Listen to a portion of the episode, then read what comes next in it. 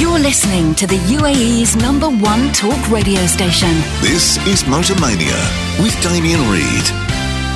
Yes, it's Motormania with myself, Damien Reid, and I'm joined now by Inda Shanjata and Noel Ebden talking rubbish about cars that we should and should not have bought. How unusual. Uh, good morning, fellas. morning. that was the. We should do that on air, shouldn't we? What a great promo. The things we shouldn't have Just bought. the normal stuff. But I tell you what, let's let's let's roll this through from our last caller after fix it or flip it. Chinese cars. I've just got a text in as well um, from uh, from from a texter here saying, uh, "Is the infrastructure here in Dubai to service it up and ready to service Chinese cars? All those years of experience servicing other brands." Isn't currently available, right? Uh, it's a question. Um, good question, but it, yes, they're, they're, they're still making their way through. So I have insider knowledge on this. Go for it. Being a garage owner myself, uh, getting parts for some of the Chinese brands is quite tricky. Mm. So the cars themselves, um, we'll talk about that in a bit probably, and uh, about where they've come from and where they are now. But getting parts of them can be tricky, but it is changing. The parts suppliers are now getting are realizing how many of these are now on the road, so it now makes sense. So if you want a part for a Corolla, you can get it in 10 minutes. Yeah. Sometimes with the Chinese cars, you've got to wait and wait weeks and weeks and weeks to get parts. That is changing. So Okay. it's becoming less of a problem. Okay. Okay. Well, I hope that uh, answers the call because I didn't have a clue about that one. So I'm glad go. we've got an expert in the studio. Uh, let's get straight into what we've been driving this week. And uh, we just, were teasing it before saying that, Noel, you've finally joined the, the Bronco party. Yeah, Nip prob- Shannon and I have had a go. They'll probably change it now. They'll bring out another one. and you've got it just in time yeah. before the facelift. Yeah, exactly. Yeah. I, yeah, pretty much. I mean, I've got it downstairs. Uh, I picked it up yesterday. Um, uh, it's great. I love it. It's very, and I know Ford are going to cringe, but it's very Wrangler. Yeah, it's like yeah. a it's like a bigger, uh, more comfortable Wrangler. I would say. Um, it's definitely aiming right at that market. Uh, starts in the 190s, but we don't get that spec here, as is always the way. So you- you're in the 200s. That's Yeah. a tricky area. Uh, Interchan and I were talking about this off air. That uh, you know you're starting to get into the kind of luxury, some of the smaller luxury SUVs there. Um, it's And it's a very yeah. utilitarian kind of vehicle. It yeah. is. Look, I haven't driven it off road yet. Um, I, as I say, I only picked it up yesterday. Uh, but you, Imshan, you've driven it off road, and apparently it's very good. Very, very easy, very, very fun to drive. Um, there are a couple of suspension bits that could use some upgrades, etc. But for 98% of what most people do, the Sasquatch package Bronco, which I think is what you've got, Yeah, it is. Yeah. is all you need, honestly. Right. So if you're, it's a, it's, it's all. I mean, look, I I keep referring back to Wrangler, but it's exactly the same thing. Hmm. If you want a Wrangler, it's because you want a fun car to drive on the road, but also you want to go and bash about in the desert and not damage the car. Bronco is going to do exactly that, hmm. right? If you want a luxury SUV, then there's other stuff out there that's more luxurious to drive on the road, but it is cool. It looks really cool. I've had so many people, um, even you think how many there's on that are on Good the road car, now. It's a good looking car. I've had so many people looking out their windows at it as I'm driving it around. So yeah, I love it. I th- I think it's really good. I think it'd be it's a fun it's a fun toy. Yeah. Yeah. Uh, Imtishan, speaking of Fords, you have had a couple of cars. You had the Nissan Pathfinder and uh, the Ford Territory, not the Aussie Ford Territory, as we discussed the other night. Not sadly Um, the 4 litre Barra 6 Ford Territory, which 250 horsepower. No, it's not that one. I do like Um, that one, but By the way, speaking of Fords, a couple of weeks coming up, I think I'll have the Ford Ranger Raptor, which is the real biggest competition to the Bronco Mm. because it is cheaper than the top spec Bronco you're driving, but better. Stay tuned for that review. Yeah. Um, probably the best machine in the showroom. That's how good it is. tell us about the Territory and the Pathfinder. So, territory. Um, basically, it is now a Chinese SUV. The Equator Sport rebadged the territory in our market. It's 111,000 dirhams. It's priced very well. It's very well equipped. It's got sort of the around view cameras, cruise, all the radar, cruise control, everything. Little turbo motor, I believe it's a 1.5 or a 1.8, I'm not sure. Well, 180 horsepower. Not the fastest thing, but plenty adequate. Proper modern six speed gearbox, so not a city CVT. So quite nice to drive. Actually, really nice to drive. The handling was excellent. It was very comfortable. It was very nice on the inside. A kind of Scandinavian, Swedish design thing going on. Very minimalistic. Lots of touch screens, touch buttons, but crucially not too annoying like some of the latest VW products. And generally, for a car that's a family SUV. It was quite nimble and easy to park. I think these things matter to people who go into malls and use them for family. It felt tough but simple. Um, so a lot of positives, and I thought it's one of the best little cars out there. I had no idea what to expect from this Chinese car, but it was. It's a proper Ford. It doesn't feel like a product that's badged as a Ford. It feels like a proper car. Uh, its negatives are few but interesting. It doesn't have four wheel drive, so it's front wheel drive. And because it's got so much power, it torque steers. So when you hit the gas hard, it'll actually sort of squirm around the steer, which is kind of fun, but may not be ideal, you know, if you're in the IKEA car park. Um, CarPlay, I had a few small problems. It occasionally would disconnect, etc. I had wireless CarPlay. It had everything you could imagine, spec-wise. Honestly, these are small quibbles. I think it's a great product and a great buy. and I think they send them as fast as they can make them. Okay. I've seen a lot of them on the Yeah. road. Seen a Yeah. lot of them driving around. Yeah. So tell me now about the, the, the Pathfinder. That now, this is the new one. It's just just re- released It's not long ago, yeah? really the new Pathfinder because the Nis- it's Infiniti QX50 with the Nissan Pathfinder Yep. body on top. The Pathfinders had a massive identity crisis. If you go back 20 years ago, it was a proper off-roader. Yeah, Then- absolutely, yeah. Then it became a truck-based American SUV. Then it became a Japanese crossover for eight people, and now it's back as something in between all of that. However, in the space, it's about almost 200,000 dirhams. It is quite a nice car to drive around if you're not really that bothered about driving. Now, don't get me wrong, this is not a negative criticism at all. It's actually a good family car. The Pathfinder bit doesn't matter. It's comfortable, again, easy to operate because it's a Nissan. All the buttons and knobs are where you think they are. It's spacious, it's comfortable, it's boxy, so you've got tons of room for Yeah. your stuff and your kids' bikes and things minor minor negatives um it's got a nine speed automatic. Uh, it always has to get into the far highest gear possible so it's not the fastest thing. Uh, stereo was just okay. And despite being called pathfinder i wouldn't describe it as an off-roader because you can't turn the traction control off. So if you go into the sand it kind of bogs down. It has a sand mode but it doesn't feel like it wants to be off-road. So it's not really the pathfinder of yore. But for most people it's a nice looking good daily car Okay. Yeah. I like the fact the boxy shape of the Pathfinder's always because you say storage space is at a premium, uh, where you get, you know, cars are more styled and this suddenly when you open the tailgate you can't fit half the stuff in because the, yeah, the, swoopy rear doesn't over. work. If Cayenne Coupe is a perfect example. You have the Cayenne and the Cayenne Yeah. Coupe, and the difference between them is a rake in the rear uh, rear uh, arch of the, stair, the roof. It doesn't make any sense at all. Yeah. Just going back to the Bronco, the uh, rear hatch is so big that you wouldn't want anyone to park behind you because you wouldn't be able to open it and open the Well, glass. it's got a swinging but, tailgate. But on a plus, I love the controls. Big, Yeah. chunk, chunky dials, everything. This is Motor Mania on Dubai Eye 103.8. The UAE's number one talk radio station. Yes, Motor Mania with myself, Damien Reid, and of course I'm joined by Inter Shangiato and Noel Ebden. We've just been talking before the break about cars we've been driving, and I've had managed to spend a couple of very enjoyable days behind the wheel of the Lamborghini Urus, the updated version, which is the uh, because they've split the model range now into the S and the Performante. So uh, yeah, it's I found it I actually did like it. I found it less of an exotic SUV and more like a practical supercar because that's the feeling I got when I drove it. From, from from behind the wheel, it has all the Lamborghini touch points, such as the, the hand stitch Alcantara inlays, the same displays that you find in the dash with the Aventador and the Huracan, and of course the performance, right? Um, but it came in the practical shape, which meant that I didn't have to raise suspension to go over speed humps. I didn't have to worry about scraping underneath. I Didn't have to worry about wheels that are exposed towards the gutter. Um, I had space to carry some shopping and a few people around me, so it was it was a, as practical a supercar as I think you could find. And those points, loved it. Really, really, it was just a breath of fresh air. Going, I'm driving a Lamborghini, but I don't have to worry about you know bring it down to zero kilometers an hour, hit the button to raise the suspension, crawl, crawl, and then drive off again and and you're just holding traffic up. Um, it was it felt like a normal car. Uh, so they were the good bits, but it felt like having a supercar without any of the bad bits. That's the way I felt with with this car. Um, as for its looks, yeah, it polarizes people, shall we say? um, I don't think it's the prettiest car in town, but uh, but and, and a few bystanders also made that point very clear when I was at the lights uh, with this carbon fibre bits hanging off the hood and, and the side bits. Uh, but the way I look at it, after driving it for a couple of days, it's a bit like buying the worst house in the best street.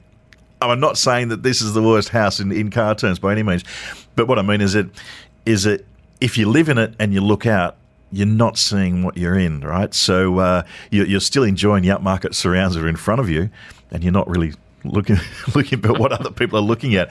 So in terms of car terms, yeah, um, yeah, from behind the wheel, you can't see that's controversial. You get to enjoy all the best features.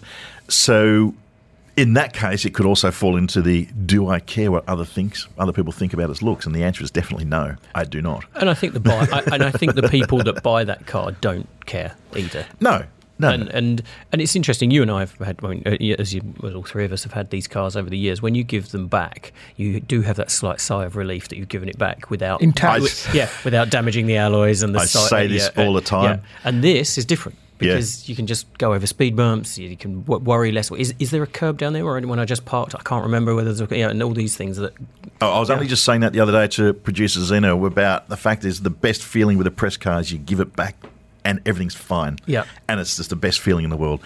Um, the power is up by this one because of the Performante, so you get an extra 16 brake horsepower. Could so, you tell Sixteen. Yeah, easy. Uh, with your carefully gener- Of course. calibrated journalist? 657 horsepower now. Um, it was worlds different, but uh, but also too, it's got the carbon fiber body panels.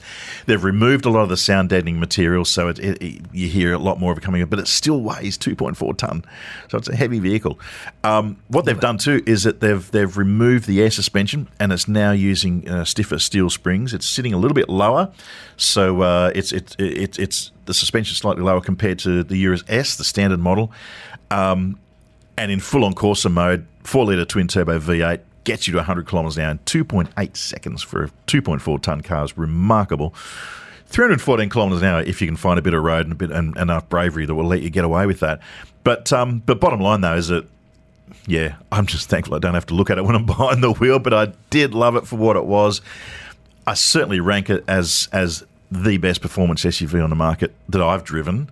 Um, by yeah, comfortably, I think.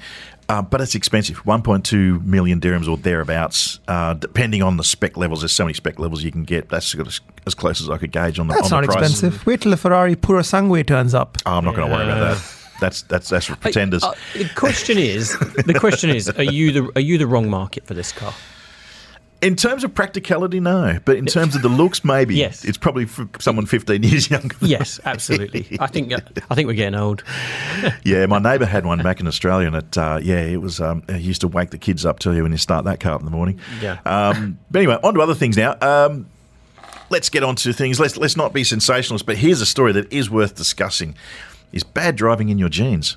A new study has that we've picked up suggests that it just might be. This came from UK-based Scrap Car Comparison.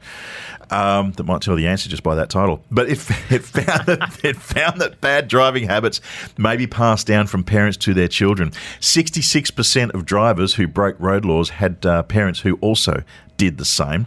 One in four drivers feel that they've learned negative habits from their parents. These include speeding, road rage, and bad parking. Uh, but guess what? 55%, not surprisingly, say that they're better drivers than their mum or dad. Um, I personally can vouch for this. I mean, my parents didn't have road rage or bad parking. There was a bit of speeding involved, but I did learn from my parents, and that's how we got our license. Um, but did you and did you guys think you've inherited any bad driving skills from your from your parents? I'm the complete opposite of my father. Really? Yeah, my, mo- my mother didn't drive, so uh, it was only I only had that influence from my father. A complete opposite. So doesn't Wow. make, that, this makes no sense to me. So yeah. but I, I can understand it. If Hit the shed. My dad taught me to drive, and this is probably why I'm a better driver than him now. Simple as that. Well, it's the same. When I, I learnt in the car park with my parents, and they told me, you know, here's the keys. Um, and I'm, I'm sure I picked up one or two bad habits that, that, that they had. But uh, so I do kind of tend to agree with that with that survey. Um, I'm always a little bit queasy about these kinds of surveys because whenever it says genetic, it comes down to the. Remember, every once in a while we'll get a report on the newspapers out here about which nationality is the best driver or the worst yeah, driver. look, or- forget those because And- you just can't. a complete sensationalist rubbish. And this is the same way as well. I mean, yes, your parents might give you a head start, but that lasts about 10 seconds before the real world starts teaching you how Yeah. you want to be. And if you're a bad driver, I don't think your parents, you might pick it up from them, but I think you, that's just who you are. Yeah.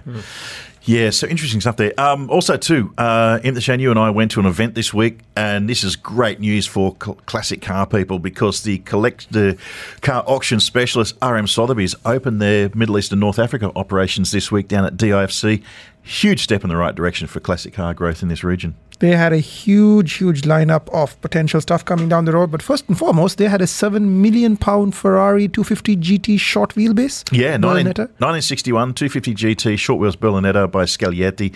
And uh, it was I didn't realise they flew it in just for the event. Exactly. And it was on a plane the next day heading back because that car is coming up at the RM Sotheby's auction uh, Uh, Villa at, d'Este. Villa Urba, yeah, for the Concorso, Concorso de d'Eleganza.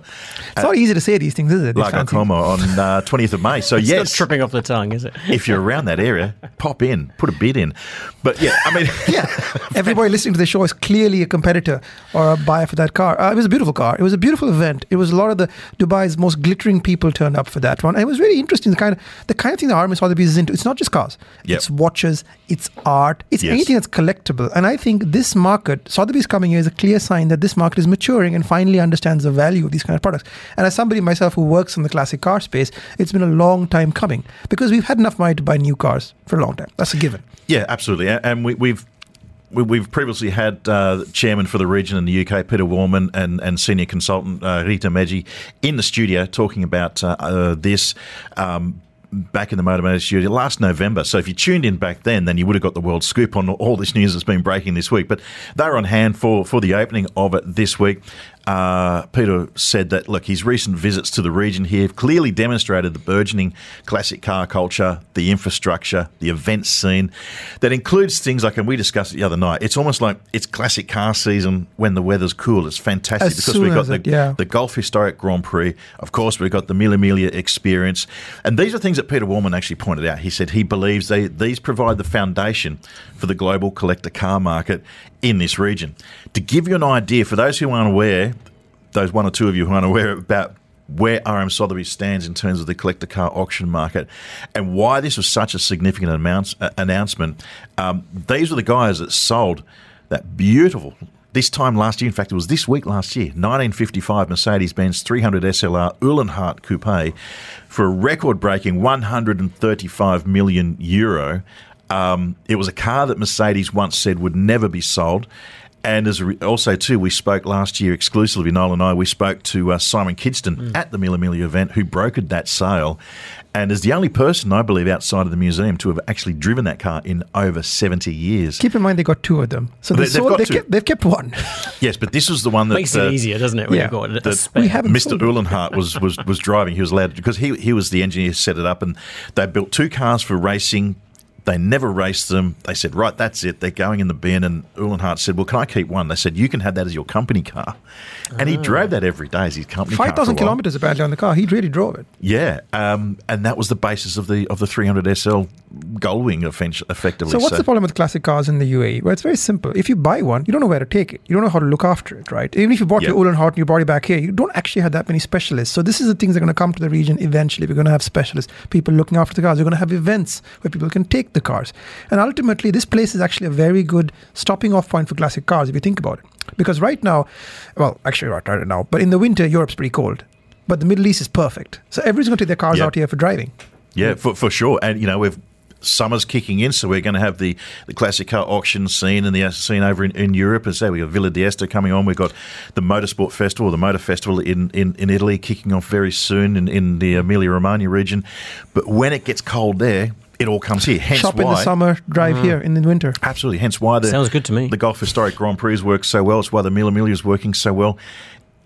And I, I mean, and you, you know more than I would, but I can see a situation where you get people who just go, I've got these beautiful cars, like that 250 GT, put it on a boat or a plane or whatever, bring it over to here and leave it here for five months and six months.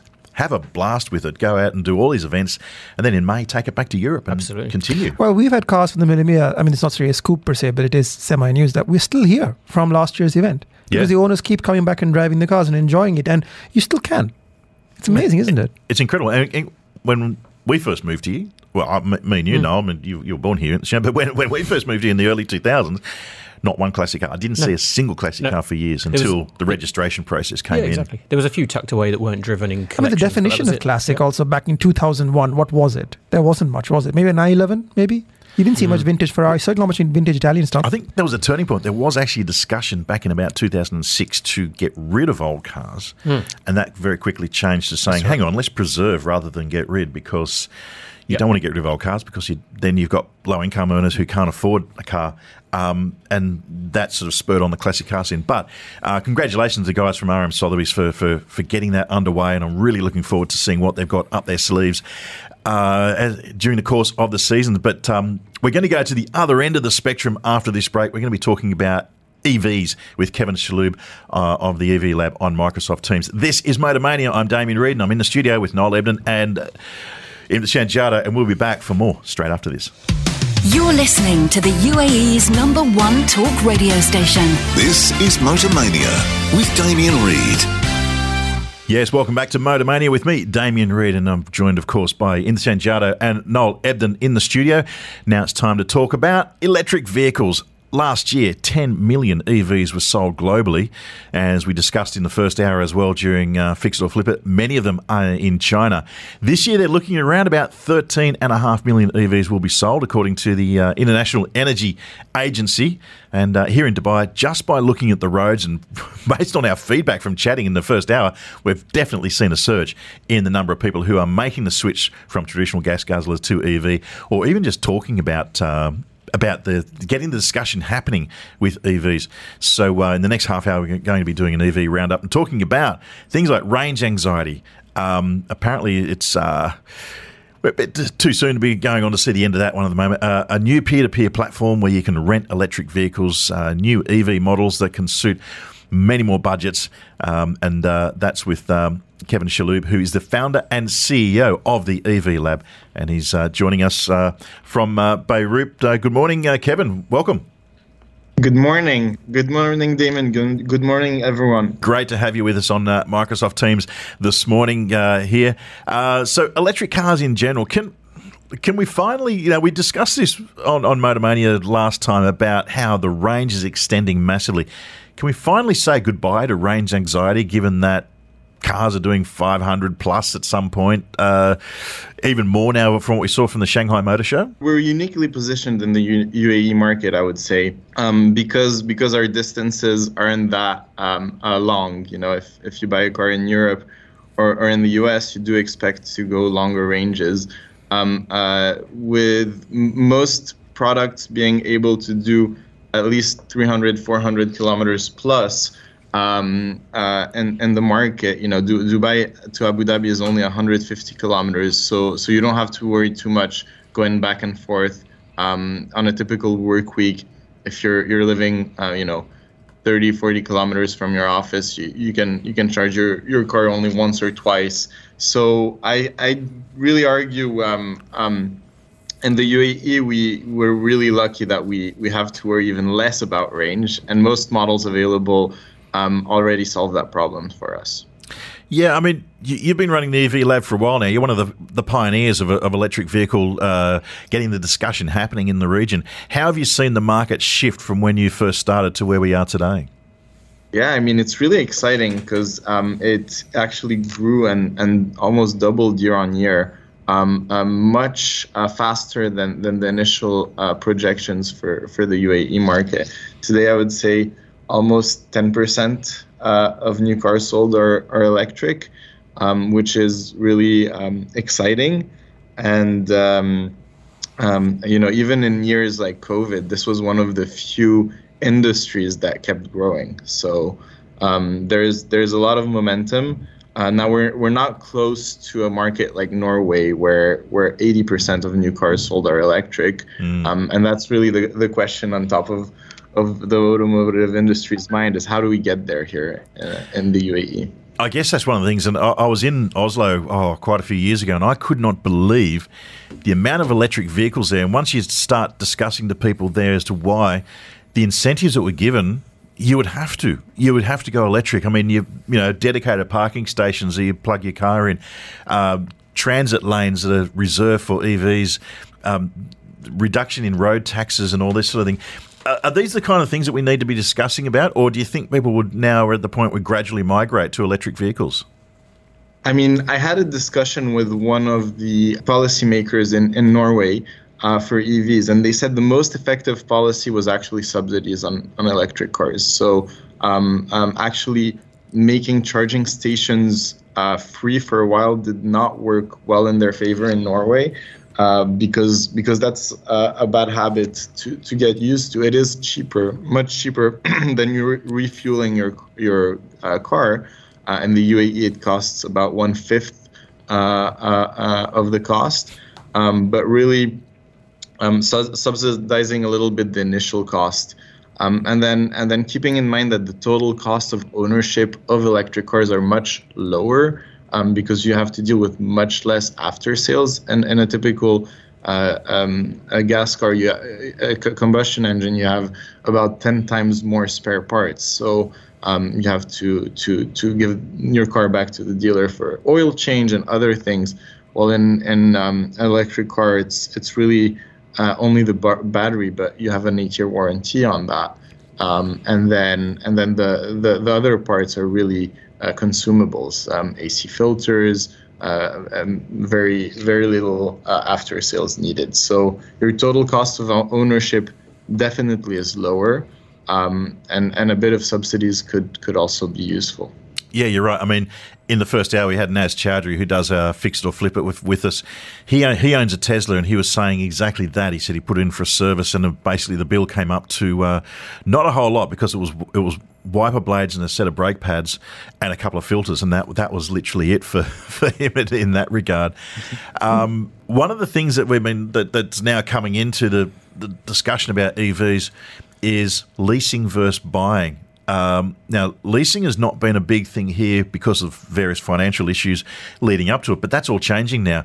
Tell us about mm-hmm. the, the pros and cons of, of leasing and buying it, and how does it work for, for an electric vehicle?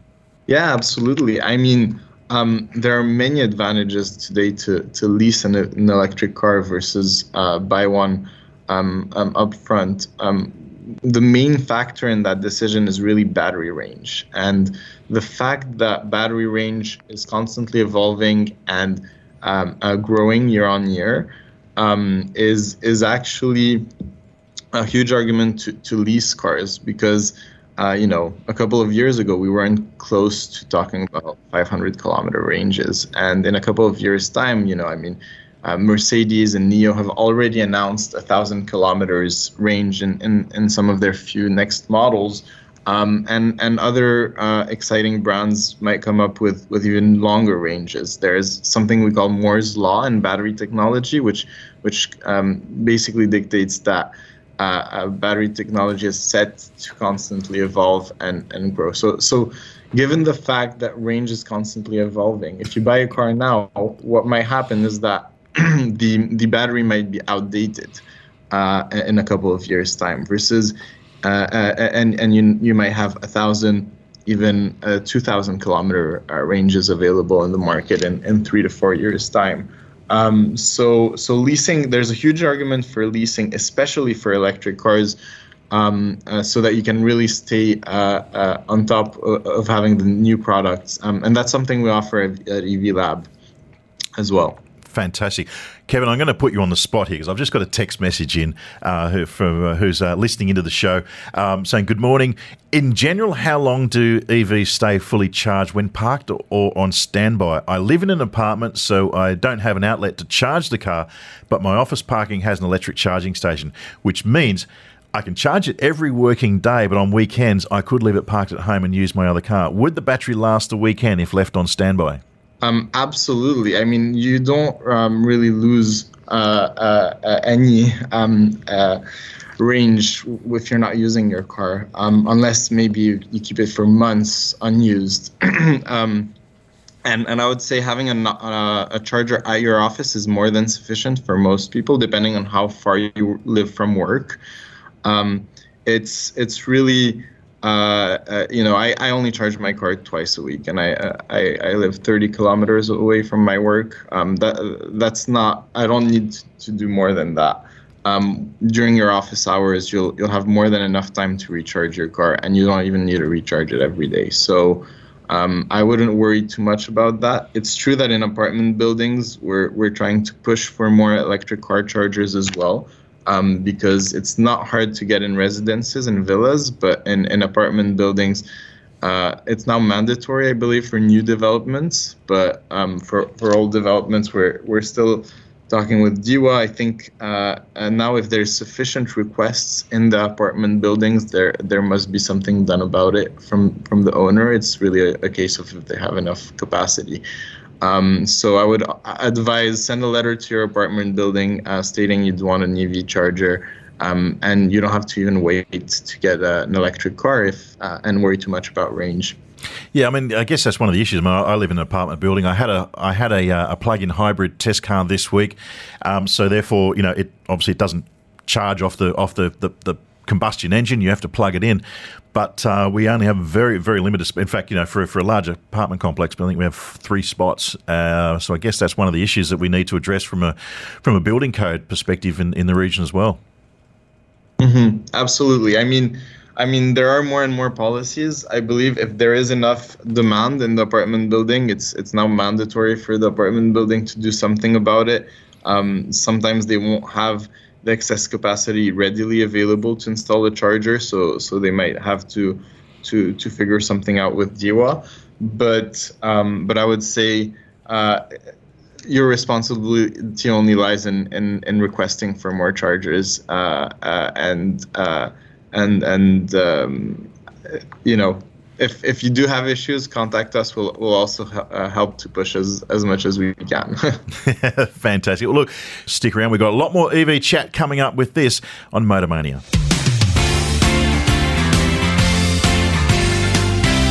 Yes, welcome back to Motormania with me, Damien Reid, and we're joined, of course, in the studio by Interchange Jado and Noel Emden, and of course by Kevin Chalhoub of the EV Lab. And uh, Kevin, we are just talking before the break about uh, yeah, EV Lab's uh, impact that it's had since it's been launched here.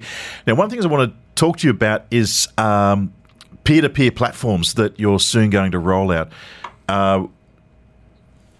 Well, we've just, I think we've just lost uh, Kevin actually, so we'll we'll pick up on that. Uh, anyway, guys, let's we'll, we'll, carry that on our, ourselves. In terms of, I mean, electric vehicles, range anxiety, is that something that we've that, that you guys have noticed when you when you're driving these EVs now? I think, I think it's going away. I think it's yeah. slowly going away. It's yeah. going to be a thing of the past, something that it's a bit like cell phones. Remember how heavy they used to be and how they couldn't do much, and now they're absolutely indispensable. You forget this teething period of technology when things weren't quite right. Mm. So it lasts forever in your mind, but in reality, it's actually a few short years. Desirability is something I have a severe question about, but the rest of it, I don't think these are long term problems. Well, funnily enough, I saw the uh, Audi e-tron GT. I saw a black yeah. one on the road two days ago with black rims, and it was stunning. Oh, it's and a good-looking car, isn't that it? That is what. That's what. Uh, that, that, what always annoyed me in the past. It's like when when the Prius came out. It was ugly.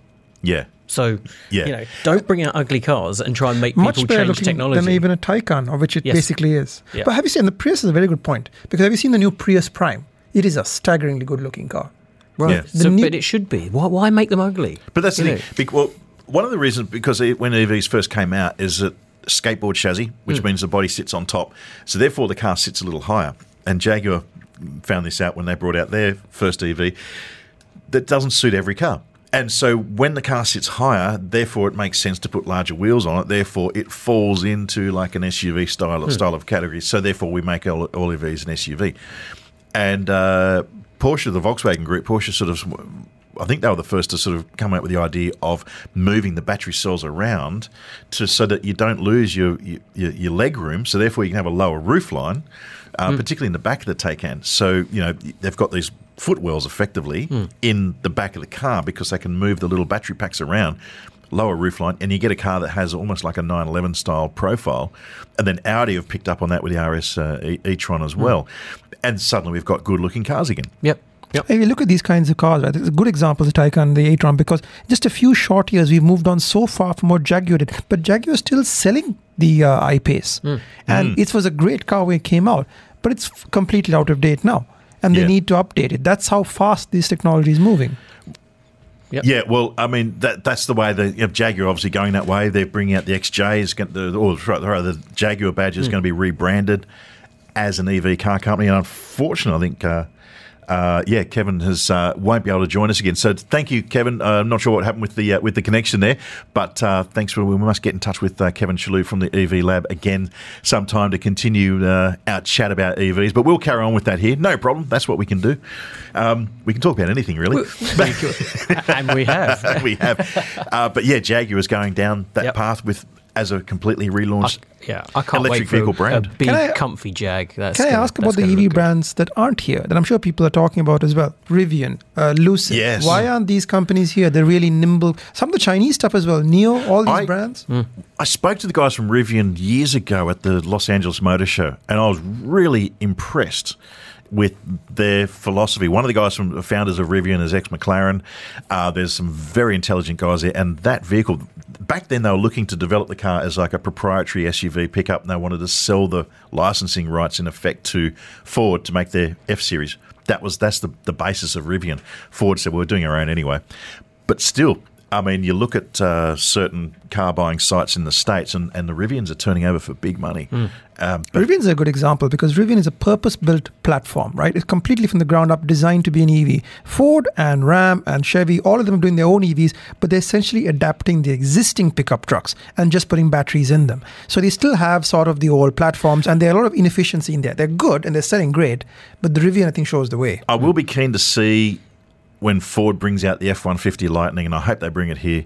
It's the full EV F 150 pickup. No, but that's the one that's still based on the existing platform. There's a, Yeah. The next generation will be the completely Yeah. new one, not far away. Uh, they're claiming about 480 kilometres range out of that car, out of that vehicle. It's a pickup truck. It's got a massive amount of space for Well, batteries. it tows three and a half ton, which is um, uh, amazing. Ah, so that's interesting as Four and well. half kilometres. Uh, sorry, four and a half seconds, 100 kilometres an hour Hmm.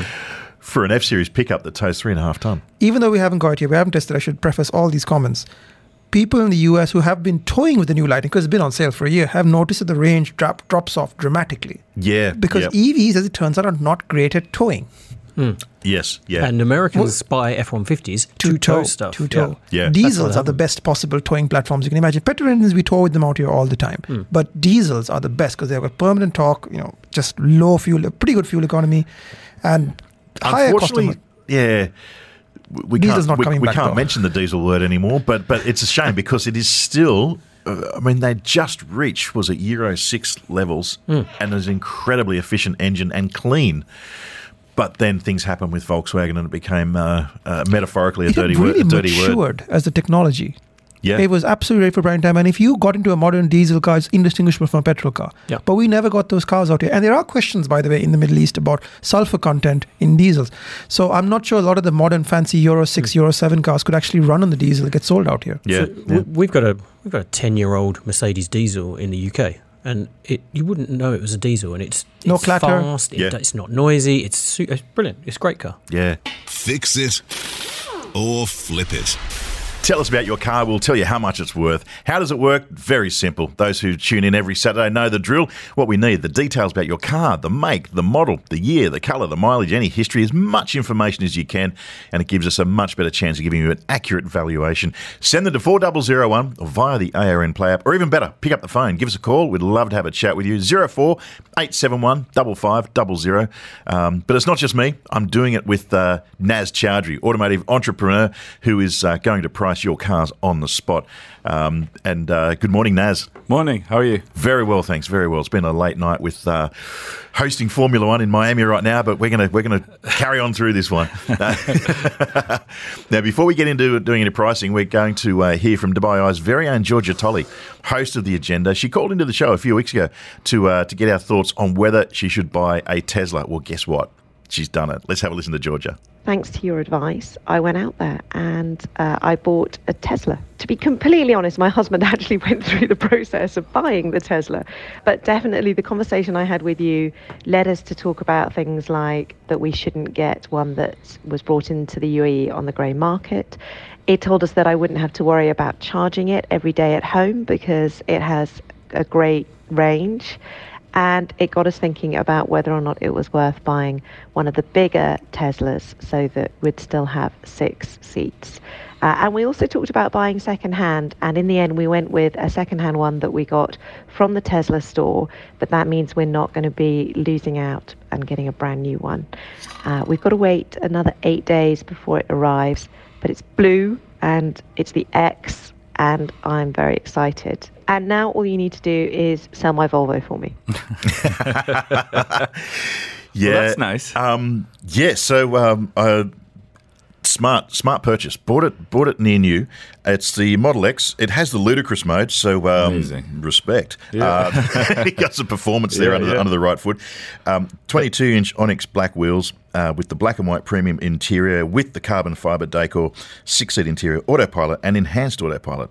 So, uh, and uh, as you said, it's in a beautiful dark blue. So it's not a uh, a regular black or white Model X. So Yeah. Great work. Um, yeah, these things are really good. I mean, one good thing about buying from the Tesla dealership is, if I'm not mistaken, they all come with an eight-year warranty on the battery and the motor. yeah, And those are pre- pretty much the only two things on the car, right? So there's nothing else to worry about because you've got unlimited warranty for eight years. yeah, Um, you know, we've got a Tesla at home, and it went in for a service, and they're like, "We're going to charge you a reasonable amount for a major service," and I was like, "Okay, what does that mean?" Because there's nothing to service. I got the invoice like a week later when I picked up the car, and it said windscreen wipers, rotate battery, clean brake pads. I was like, "What is that?" Like they had to find something to do, right? Yeah, but there was yeah. literally nothing to do. I mean, these things are incredible. yeah. So uh, great, and, and a substantial saving on the new car price because they're they're around about. I mean, the Model X now ranges from about three eighty five to about four sixty thousand dirhams, depending I don't know. on, check, on, on check, spec. check Elon's tweets, right? He's changing Yeah, the well, prices exactly. It every day. so I much, think there's been I had a quick five look- official changes this year, right? So he has been dropping the prices. Yeah, I had a quick look this morning. That's um, from the because obviously Tesla don't post the prices, but I had a bit of a fish around with some contacts, and that was kind of that's why there's such a variance. But obviously Georgia saved a lot by getting near new. Um, now we've got to do is. Um, uh, Georgia, you haven't sent me any details, but from memory, she has a Volvo V70, low kilometres, and of course driven by one cautious owner, usually mainly for school runs. So uh, we'll we'll try and get a value on, on a V70. All we need, if you're listening, is the the year of the car at least. Like, at least, uh, did she tell us what year it is? Uh, no, no, not yet, not yet. But um, we'll, we'll try and get her on the phone perhaps during the course of the show if she's not uh, running kids around or doing doing Saturday doing Saturday morning stuff. Um, but in the meantime, we've got. Um, a Maserati Ghibli got a text in Maserati Ghibli three litre 2017 model. It's a basic model, white. It's only done 51,500 kilometres, full service history, exceptionally clean, um, and asking for a price. No name on that one, but if you've got a Ghibli with a white model car, that's the one we're talking about. This is going to surprise many people because you know you see Maseratis drive past and you see the uh, the, the Trident badge at the front and Yeah. the exclusivity and the sound and you know you see you just think that like Maserati equals success and this is something incredible and amazing, but you'd be surprised to know that a 2017 Ghibli three liter basic model you can pick up for less than the price of a new 3 Series. Like we're Yeah. talking about 110, 115, 120,000 dirhams. Um, of course, it does have its quirks and features, which I'm not too keen on, but they're incredible cars and it's a lot of value for money at that. It is, it is. I mean, that's that's the V6. You've also got the twin turbo V6 on top of that, which Yeah, is uh, at a premium. Yeah. um, but it does get you into an Italian car if you like. One of the things with the with that Ghibli and, and that era is that if you've driven other cars, you can see a crossover with some of the Chrysler product in the interior, the infotainment system, and that sort of thing. That's the, thing I'm not dash too and- keen on. and- but in its defense, the sound, the engine sounds Oh, yeah. incredible. The engine and the drivetrain, really good job. But like you said, they patched it together with the, the, the parts bin of whatever they've been using, which is a real shame, really. Yeah. Uh, but overall, like value for money wise, you're talking about a baby Ferrari for 120,000 dirhams, right? Absolutely, yeah, yeah, and it's um, you know it's it's uh, I think that engine was actually assembled in Maranello, Yeah. as well. So uh, yeah, there you go. Um, Amar has texted in. He's considering a 2018 Porsche Cayenne standard model, mm, 75,000 kilometres. Uh, not a whole lot of information there, but uh, an idea on the uh, the price of that one. So, what I would recommend, Amar, is try and go for the highest option possible. So, you know, you've got the the entry level three liter V6s, um, but if you just shop around and pay a little bit more, you want things like you know at least a Cayenne S where you get Yeah. larger wheels. You get the panoramic roof, you get the 18 way seats and things like that. Reason being is you may pay 10 grand more, 15 grand more now, but it'll definitely hold its value. And of course, you can use all these extra options as you keep ownership of the car. Um, so to put that into perspective, 2018 Cayenne S, well spec'd. Make sure you find something which is GCC standard, as I always recommend, uh, with a good level of service history. I'd say expect to pay around 200,000 dirhams for that car. Okay, that's fair enough. That's a lot Yeah. of car, though. I Yeah. mean, you're looking at 2018 is a sweet spot, really. It's hit Yeah. 50, 60%, 50% depreciation.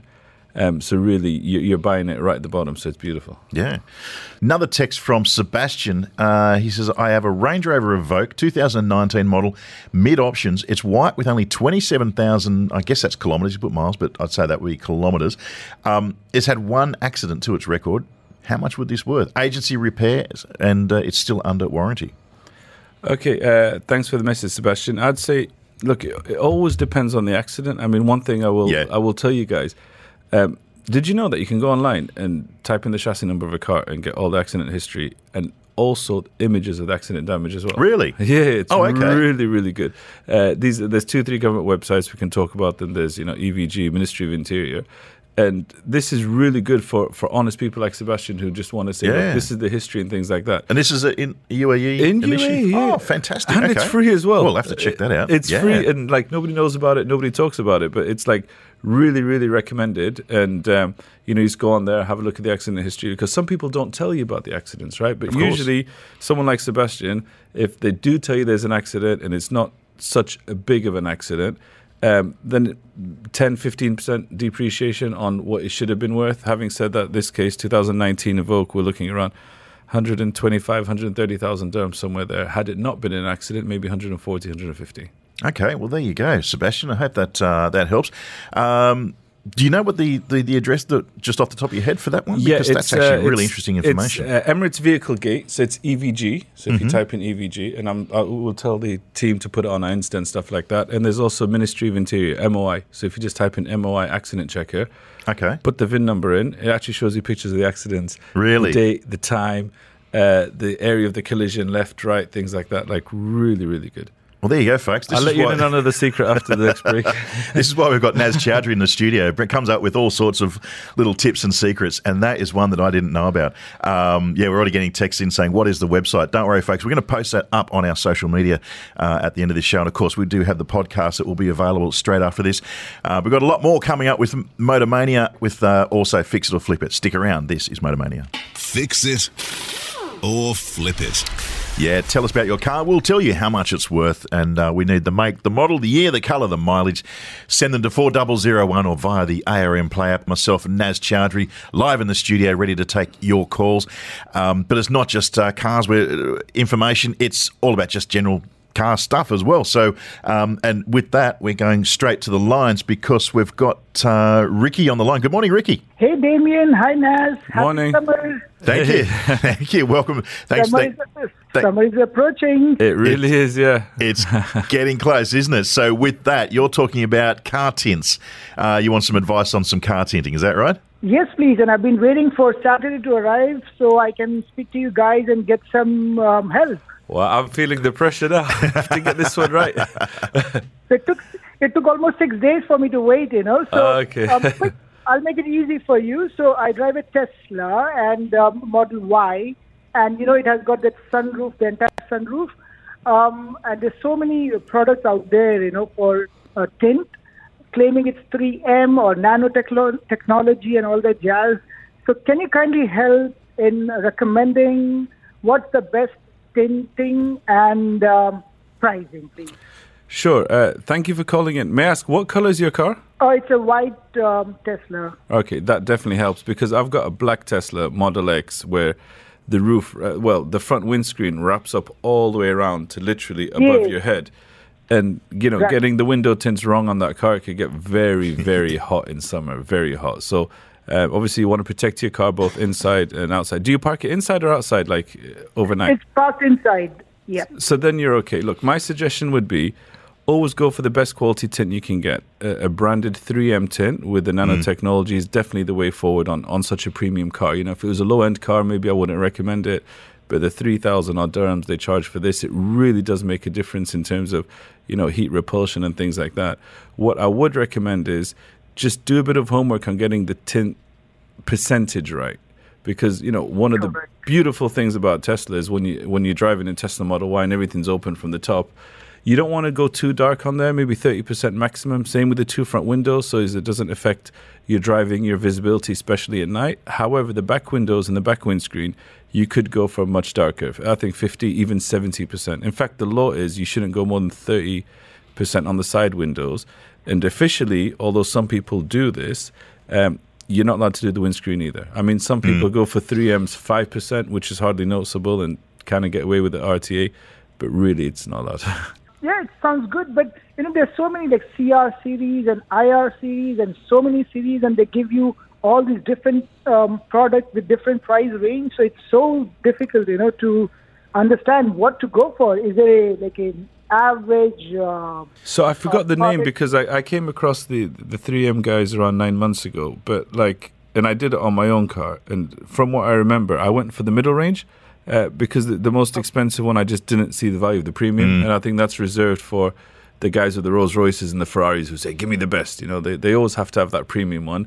And on, on the other side, no point going for the entry level one. So it was somewhere in the middle. I just forgot the, the, the name of that specific range. Yeah, but the, the, the 3M product too is it's got the nanotechnology in it, pretty much regardless of what spec you go for. And um, another brand out there, which which we uh, we used to use is uh, V-Kool, uses the same technology as well.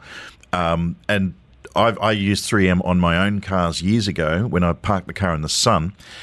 Uh, I used a 25% tint on the side and rear windows, and I used a 0% tint on the windscreen, so it was completely clear. Which is legal. Which, which is legal, yeah. But what it did is it saves the dash. And my car would sit outside in the sun in the middle of summer for, I think it was six years. Never had a crack in the dash, never had any interior fading. Um, it drops the temperature of the car down a lot, so definitely you're on you're on the you're on the on the right path there, uh, Ricky, with uh, with 3M. Have a look at V-Kool as well, because V-Kool, the guys actually did the um, the technology they developed was the stuff they used on the uh, the early space shuttles for the windscreen for for, for re-entry. So you know that's the sort of thing that that um, does make a huge difference. But uh, yeah, you get that. You'll notice instantly. Uh, a drop in temperature, but also it'll save your interior as well. Yeah, I think I remember the name now from 3M. Is it cer- ceramic IR or RI? yes. Is that is that range? That's that's yes. the one I got for my car, and it, Spot on. on my Tesla, and it was perfect. So I put thirty percent on the roof, um, and then thirty percent on the front windows, 50, 70, I think it's fifty or seventy percent on the back windows, and it's absolutely perfect. And the good thing with 3M and, and V-Kool and other big brands is, if I'm not mistaken, it's a five year warranty. Yeah. So if it starts bubbling or peeling away after three, four years of the duration of the car, you just take it back to the same place and they put a new piece of film on, which is incredible. Thank you. There you go, Ricky. Hope, Absolute pleasure. hope that helps you just in time for Thank you summer. So much. yes, it did. Thank you so much. All the best. All the best with that one.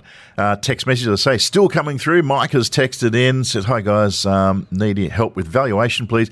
Have a 2019 Jaguar XF, 75,000 kilometres. It's a 2.5 litre R Sport, full service history from Al Tayer Motors. Very good condition inside and out, no accidents. Looking for trade in value, private value, or should I hold it? Eh, Well, it all depends. If you're leaving the country, then you have no Yeah. choice, right? um, but like in terms of value wise, I think this car has definitely taken the brunt of its depreciation. Yeah, yeah, would by now. We're Mm. four years in, so you know if you've held it from new, you've probably taken the biggest beating now, and then from here on in, you're looking at maybe ten thousand dirhams a year depreciation, which is uh, it's cheaper than renting an entry level car, right? Another thing is it is becoming a bit of a special car, really, isn't it? I mean, there Yeah. is the XFs, and everyone, you know, you see them all around, and if you open, you know, Dubizzle or something like that, you'll see many XFs available. But to have the 2.0 R Sport, Yeah. uh, 2.5 R Sport is is a fairly rare car. Um, you know, if you like it, if you enjoy it, then by all means you can continue driving it because it's not going to depreciate much anymore. Just bear in mind the running costs of a Jag. Um, we don't have the kilometers, but you know, coming on to four years old now, um, expect another ten thousand dirhams a year in terms of maintenance. You know, unfortunately, these things are not the cheapest because they're not mass produced and the parts are not widely available here. Um, so just take into consideration, you know, ten thousand dirhams a year in terms of maintenance, ten thousand dirhams a year in terms of depreciation. You know, today's value there isn't really much to go by. You know, a three liter entry level uh, Jag is around maybe 110, 115, being the 2.5.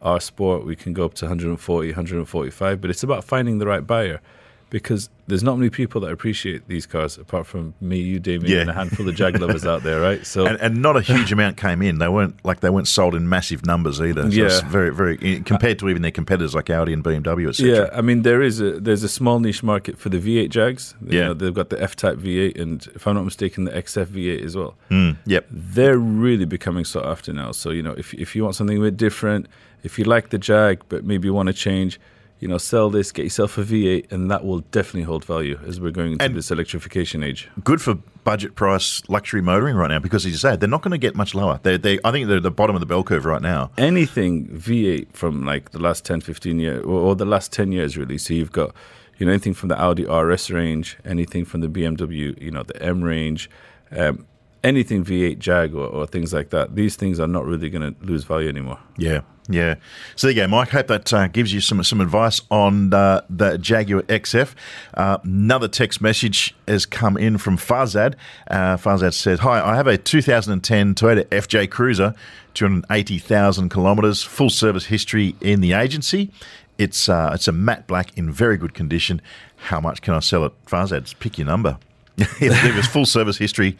Uh, FJ Cruiser, Naz, I- That's the amazing, Kilometers, not really the, the big the big issue with these cars. Nobody cares. Like honestly, they'd be more worried about how many panels painted. If you go down to Yeah. the traders and say, "What's it worth?" They're more worried about how much original paint is on there than the actual kilometers themselves. I mean, what's incredible is this is to maintain that kind of service history on a 208,000 kilometer Yeah. car, and the reason being is these Toyotas and Al-Futtaim with these Toyotas, they're so cost effective. I've noticed it's Yeah. like three, four hundred dollars for a service. I mean, an oil filter for a Porsche costs more than that, right? So like it's really, really good value, and that's why people can maintain that service history.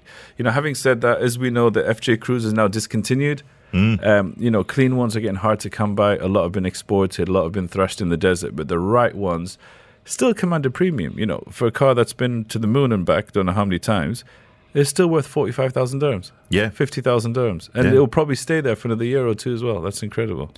And that's the thing because we were we were not one of we were the last market to get the FJ Cruiser. They stopped production a couple of years ago um, with in other markets, And but they they, kept kept, they kept it going for our region for I'm the Middle sure East. they've done very well, and if they c- continue, they'll probably keep selling them as well, right? But that explains you, you're, you're talking about why.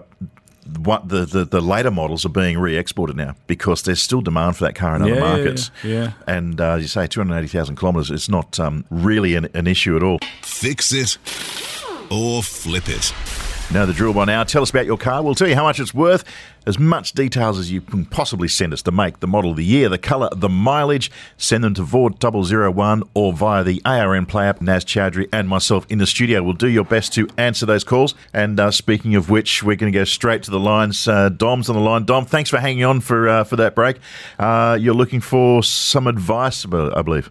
Yes, I am. Yes, I'm looking for some advice regarding uh, washing a car that's been PPF'd all over. What kind of product would you recommend and uh, windscreen cleaning? Because there's so much out there, I'm very confused. That's a really good point, uh, uh, Dom, about cleaning cars with PPF, and and and there's other issues as well with, with matte paints, but we'll get on that another point. But uh, Naz, what, what's your what's your thoughts on that one? Yeah, I mean, look, it's it's always a worrying thing, right? You invest 10, 15 plus thousand dirhams to PPF a car, and then you're worried about all these abrasive detergents that are So, just going so ju- just for those who don't know, PPF is, is Sorry, it- it's, yeah. a, it's a clear plastic film that's like a wrap that, that goes over the car to protect it from stone chips, and it's uh, in my opinion, it's it's a it's a great piece of insurance if you've just had your car resprayed or it's a brand new car. You put this clear plastic film on it, and it saves you from uh, from getting stone chips and bugs. But then, yes, of course, it's a it's a new surface over the car, so quite a valid point about how to keep it clean and, and washing the car, Naz. Yeah, I mean, look, the good news is a lot of these PPF companies, uh, paint protection foil, if I'm not mistaken, um, do give you a three, four, five year warranty, right? So, you know, even if things do go wrong, the corners start bubbling and things, generally you can just go back and get it replaced. So if you are getting PPF, make sure you get, you know, the a good quality one. Having said that, going back to your question, Dom, um, what you do is just get the old fashioned way nice warm bucket, a pH neutral shampoo, and one of the most important things that people don't think about when they're washing the cars is how to dry them. And the answer there is a nice microfiber cloth, you know, lint free. You, you know, you don't want to pick up any dust along the way, and you don't want to cause any scratches as well on the PPF. There you go. good. And regarding the windscreen, um, you know, I, I don't think your windscreen would be PPF from the outside, you know, but any any pH neutral detergent on the PPF. And regarding the windscreen, you know, you've got two options. You've got just the standard stuff you buy from the, the automotive stores, you know, the 3M spray, and then, you know, th- there's the old car trick from back in the day, from like really back in the day, where you just get like distilled water, a little bit of white vinegar, newspaper, and literally the windscreen comes out like new. I don't know how many people know Yeah, about that. yeah. Yeah, that's our generation. that that's our generation. that does work very well, I can tell you. it needs to be good old I'll give it a newspaper, you know. And then, like I said, the most important thing, Dom, is um, washing is one thing, but drying and is really more important, right? You know, you got the guys in the car wash, the guys in the malls and stuff. You know, I always inspect their cloth and say, right, do you have a nice microfiber lint-free cloth? To wipe down the car because anyone can throw nice warm water and detergent on it, but it's how you take it off and dry it that's important. Yeah, clean cloth, and also too the thing as we get into summer, you've got to clean it immediately. Otherwise, the, the water droplets do bake on the car, and you get those little ringlets Yeah. on the car. So you have got to make sure you do that immediately. That sounds great. Thank you, guys. Appreciate the uh, the advice. Absolute pleasure. Brilliant, Dom. I uh, hope that goes well for you. Uh, going now straight to uh, to Riaz is on the line, and um, Riaz, you you've you've got an interesting question here about uh, looking for a Porsche 911. Good morning. Yeah, good morning, Damien. Good morning, Dan. How are you? Morning. I'm smiling. I heard the word Porsche. I woke up. I I've been looking for a long time, and I kept on putting off for a long time because every time I'm thinking, oh, maybe a better model will come, a better model will come, and then this time around, I said, you know what? Let me just call you guys and find out. Like, is it is it like it's something that I want to keep for a long time, to be honest with you, and I would probably pass on to my to my children if if I can, you know. So I was Amazing. wondering, like, like Amazing. I was wondering, like, which one should I buy? Which model should I buy? Which color should I buy? So honestly, you've come to the right place. I don't know, uh, Damien. How much time do we have? Okay, Uh, let's get to the point on this. Riaz, we- thank you for the call. May I ask, what's the budget on this for this car?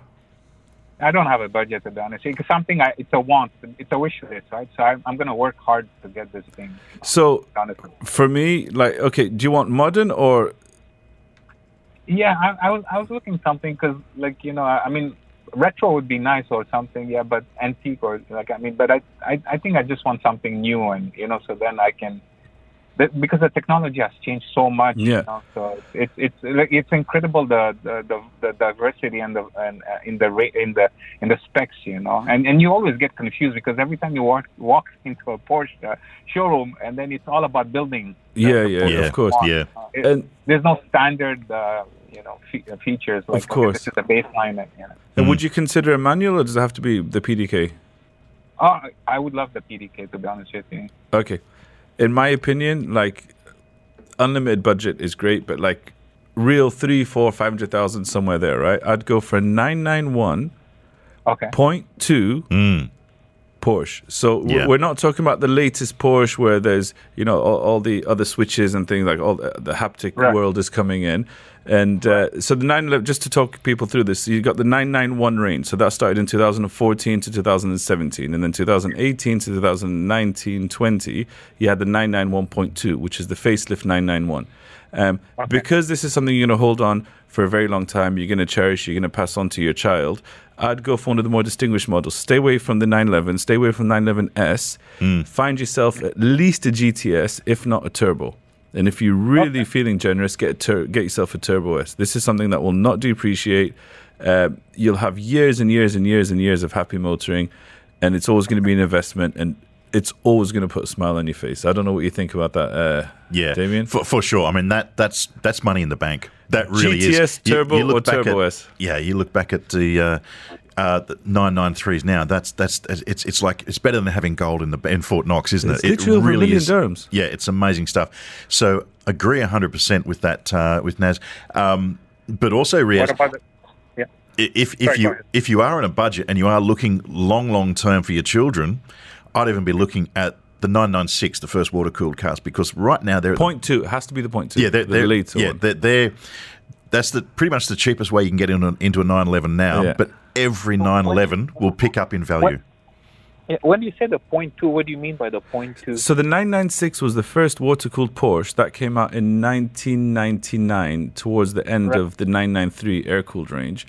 So that was 99, 2000, 2001, 2002. And then in 2003, they revised the headlights. You know, there was Yes. a big backlash. They called them the, the, Right. the, the egg headlights because Yes, they had a bit the of yellow fried in egg it. Yeah, the, headlights. the, the fried egg headlights, right? So 2003, 2004, they fixed that.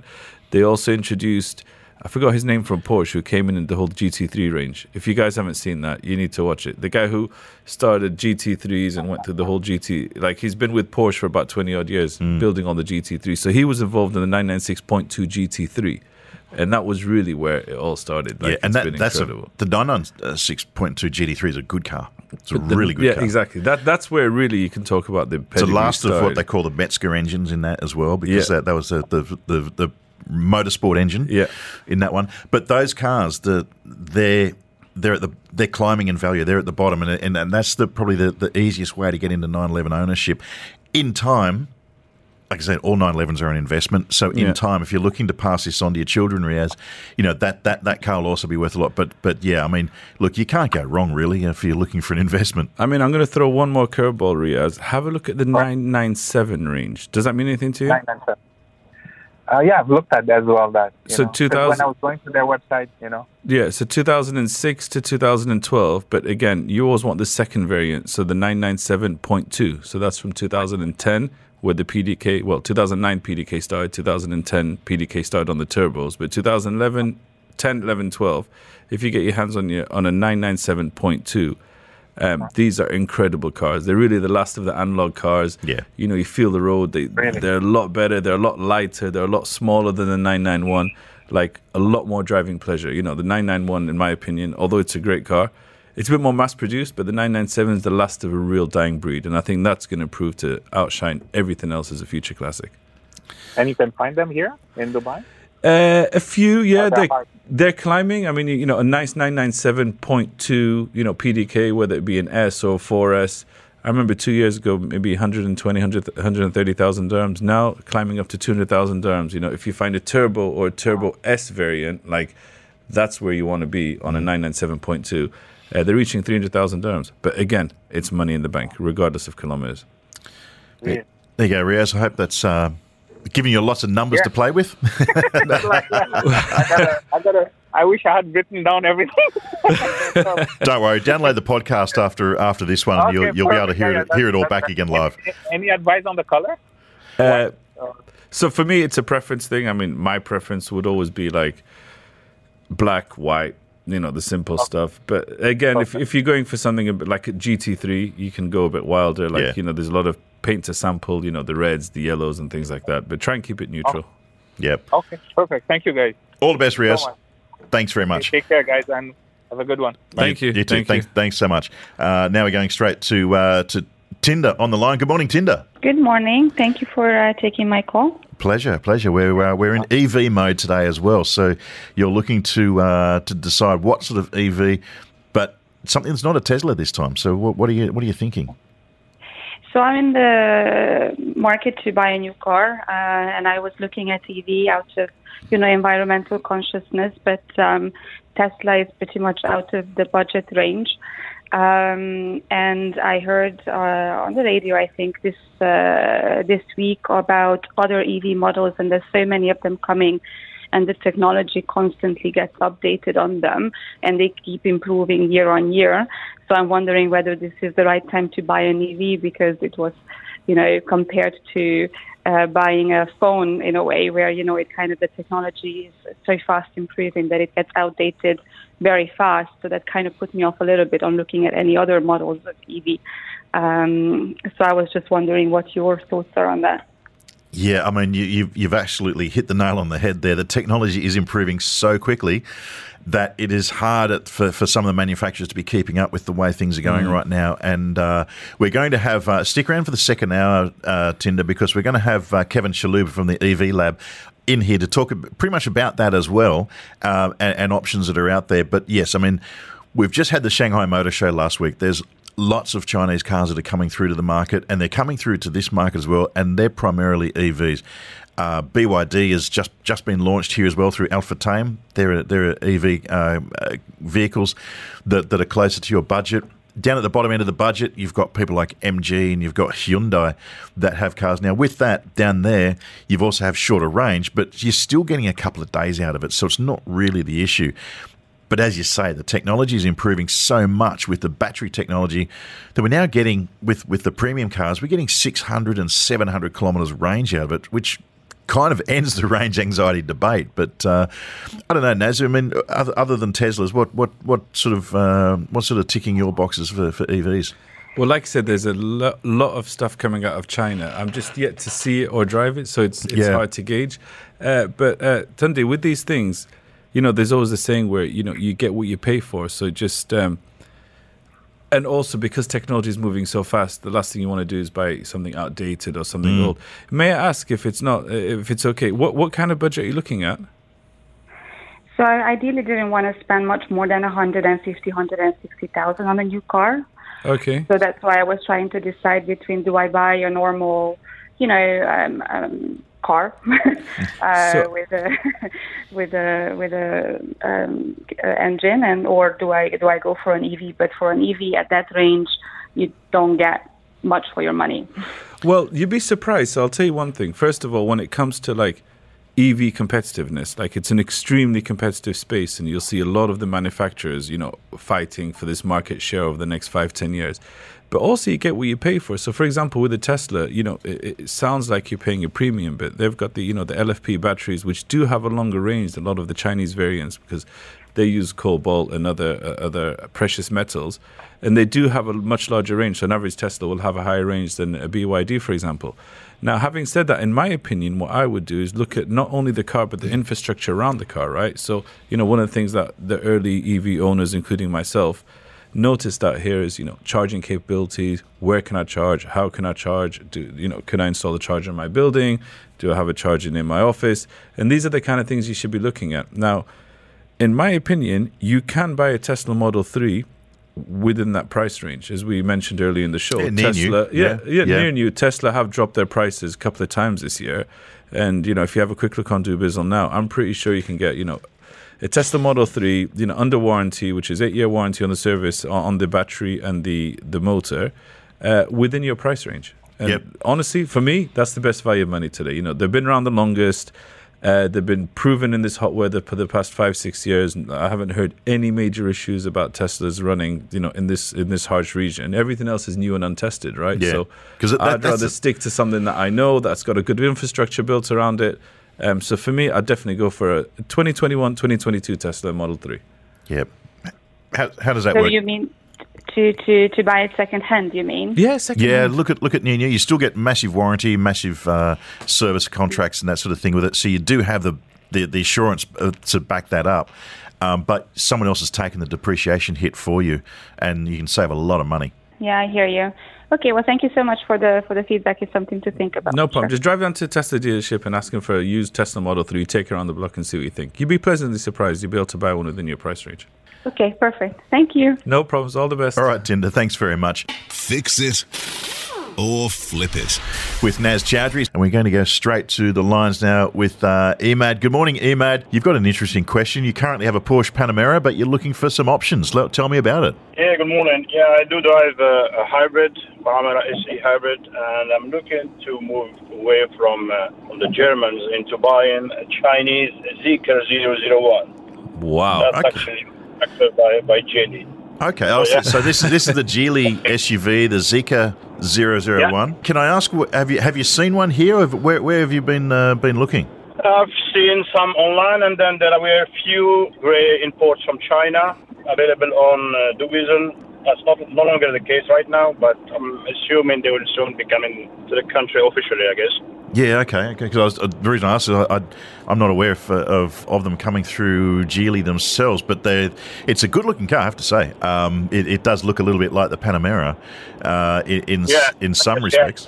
Yeah, the back Yeah, like the one of the new. Audi e-tron range, so it's a Yeah. bit of a mix between e-tron and the. But that's what the Chinese do. So the back is a bit of an e-tron, the front is a bit of a you know Tesla Model Y X Yeah, kind of Panamera range. Like it's it's really interesting to go from a Porsche to a car that wants to look like a Porsche, right?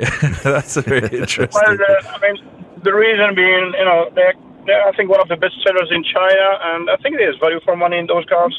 I think they were built, uh, the, the feedback I've, and the reviews I've seen spoke highly of them, so, you know, I think it's yeah, I makes mean, some sense for me. Yeah, look, uh, Imad, from my point of view, it's we were just talking about this off air. Actually, it's incredible that you know China have such you know an automotive thriving automotive industry, and I think they will be the forefront of you know EV in the future over the next five years. I think one in five, maybe one in four cars on the road that you'll see hybrid. or electric Yeah. would be from the Chinese brands. And it's only recently they've started opening their doors to an aggressive export market, right? So, you know, you're starting Yeah, to yeah. see, you know, a couple of, you know, Skywell, Borgward, Jetour, Yeah. um, BYD's just done a deal with Al-Futtaim. So these cars are starting to come in. But one thing I would say is just be careful of grey imports. Uh, reason being Yeah. is for the time being, you know, you, you're definitely on the right track, and I think it's a great car, and it's worth the, you know, upgrading to that or changing to that. But you just want to make sure you have the correct infrastructure around you. So uh, another example I give you is we all know about what happened with the ID4s and the ID6s. You know, they they came out in China first. Many people imported them on the grey import market. Um, apparently, they hadn't passed any any uh, crash tests and safety regulations here by the RTA. So what happened recently is they put a ban on them. So if you own an ID4, ID6, you cannot renew the registration. If you're in possession of it as a dealership, you can only export it. So, you know, is that going to happen with uh, with Geely and the Zeekr? I- I'm not sure, but you know, if there is an OEM, if there's an OEM franchise owner here, you're much better off buying from them. Yeah. I understand that. I think Geely has set up shop here. They're not selling the brand, but Geely is the one behind the Polestars, the new, um the new what is it, uh, the British brand they bought. MG. They're quite big, and uh, not MG. No, no. I think they do own the MG as, Uh, as well, but yeah. the other one, the, the sports Uh, one. Geely have, have Lotus, but but that's yeah. So Geely has Lotus and Volvo and Pol- and, and Polestar, but that's Polestar, that's the that's the head office. In terms of Geely selling a, a model on their own here, I don't think they have a, a showroom as such. So so what Naz is trying to say is that Uh, I, I think I think they have one on Chef It's uh, they are just selling the, let's say the, the cheap ones here. okay, They do have shop here. Yeah. okay, And one of the re- the reasons as well is you know I have owned the the hybrid for now six years. I have had some nasty issues with the battery packs, yeah, and you know they are difficult to. I mean, you have to do them through Porsche, obviously. But then Porsche, when they import the battery packs, they can't import them through uh, from. Uh, I mean, they have to ship them here through boats, and yeah, that takes ages. yeah. So the car was like a brick for a few months, and I was Oh my god. Yeah. with that. Yeah. My, my advice would be Let's see what- um, with. Have a, have a look at this car. If you like it, fantastic. But go and have a word to the uh, to, to the dealership that you've mentioned there, um, and and just ask them. Say, look, if I sold this car, could you buy it back off me, or could you buy it off me because you're not buying it from them, just to make sure. Because Naz has brought up a very valid point that uh, you know this this VW ID issue has suddenly changed the the ball game a little bit for grey imports, where they can actually block you from selling your car. The only option is you Yeah. have to export it in order to to get rid of the car. So you don't want to be left in that situation as a private owner. Um, so just for a bit, little bit of reassurance, have a have a chat to the Geely guys and say, look, I'm thinking of buying this. Would, would this be something that you could purchase? Would legally be allowed to purchase off me in time? If that's the case, then go and have a look at it. I do. Thank you very much for the advice. Appreciate that. Absolute pleasure. Thank you. no you. problems, Emad, and uh, I hope that helps. Great. Now we're going straight to uh, Andy. Good morning, Andy. You're our last caller this, mo- caller this morning, so thanks for, uh, for for getting in touch. Um, now you've got uh, a Jeep Sahara, is that right? Hey, Damien. Hey, Naz. Hey. Yes, uh, I am driving my actual, actually driving at the moment, my beautiful 2013 Jeep Sahara that I've had for, oof, uh, well, since 2013, and it's now reaching only 92,000 kilometers. It's a long story, but effectively, what's happened is, um, you know, the conversation worldwide has to turn more and more towards EVs and hybrids. I've been uh, keeping my eye on the 4XE. Now, it's actually not in the market per se at the moment. I know that it's um, in the pipeline possibly for, I don't know which quarter of 2024. But um, I've heard of a lot of ups and down reviews, and so I'm just wondering if it's worthwhile trading in the 2013 that I have for a 4XE. Just wanted to know your thoughts on that. So, uh, you know, being in the car trade, I've actually had the, the privilege of owning a 4XE. Uh, just recently, actually, three months ago, and uh, you know, it came in from an importer, and he's like, "Look, I don't know what to do with it. Can you just advertise it?" And I was like, "Okay." So you know, we took the car off him and we advertised it. My phone did not. It, it, it literally blew up. It did not stop ringing. So there's definitely um, for the guys who run Jeep here, like there's definitely demand for the 4XE, and you are not the only one. Uh, literally, we sold the car within six hours. I took her on the block. Really? Incredible car, yeah, Okay. really, really nice. Um, you know, for the you know e- e- eco people out there, you still get the benefits of a Jeep and a nice big car, but you get great MPG with all the eco benefits and things like that as well. Uh, again, is that you know it's becoming a common trend here. It's all about the infrastructure, right? So. Mm. You don't want to be the only 4XE driver here because then, you know, if something goes wrong, and you're not backed up by the agencies and, and warranties and things like that, it could get expensive. We just heard from our last caller, even Porsche, you know, even though they did sell the, the, the Panamera hybrid in, in very Mm. limited, albeit production run here, the hybrid E and the hybrid S, um, even though that was a, you know, GCC sanctioned car, you heard him saying, you know, he had problems with the battery, and because they don't regularly keep stock of these batteries because they're not mass produced cars here, he had to wait months and months and months for the repairs. And Mm. that's by Porsche, who built the car, know the car, and he's still struggling to keep up on the maintenance over the years, right? So once this thing goes into mass market in 2024, then by all means, I definitely recommend Yeah. it. And I think whether you like it or not, we're all going to eventually go into go down that way and get, getting hybrids. Uh, you'll be just an early adopter. I Yeah. think everyone else is going to Yeah, follow in your no. tracks, essentially, right?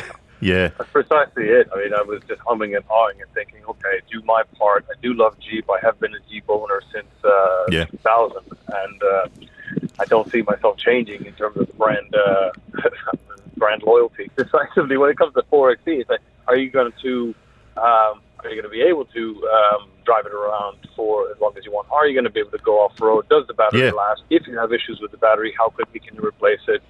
Uh, I, I think that Fortunately, it's, it's not an EV per se; it's a hybrid, so Yeah. you should be able to at least get halfway to where you need to go. Well, you know, you've answered your own question there. You, you won't have any problem because it's a hybrid. You'll still have that petrol motor as backup. I've just been driving a hybrid this week, plug-in hybrid. Love it because I drove on the EV most of the time. Plug it in at night. I am, but when it did. Uh, the electric battery sort of ran down. I ran it as a petrol motor, but uh, but the thing is, if you want to sit on on your your current Sahara for a while, wait till Jeep comes out because they would be nuts if they didn't bring the the 4xe out here as an officially. I think all the OEMs car. need to listen to the show and realize how much pent up demand for this EV stuff um, is, right? So uh, we're quickly running out of time, uh, uh, Andy. But but thanks, just, guys. just just very quickly, yeah.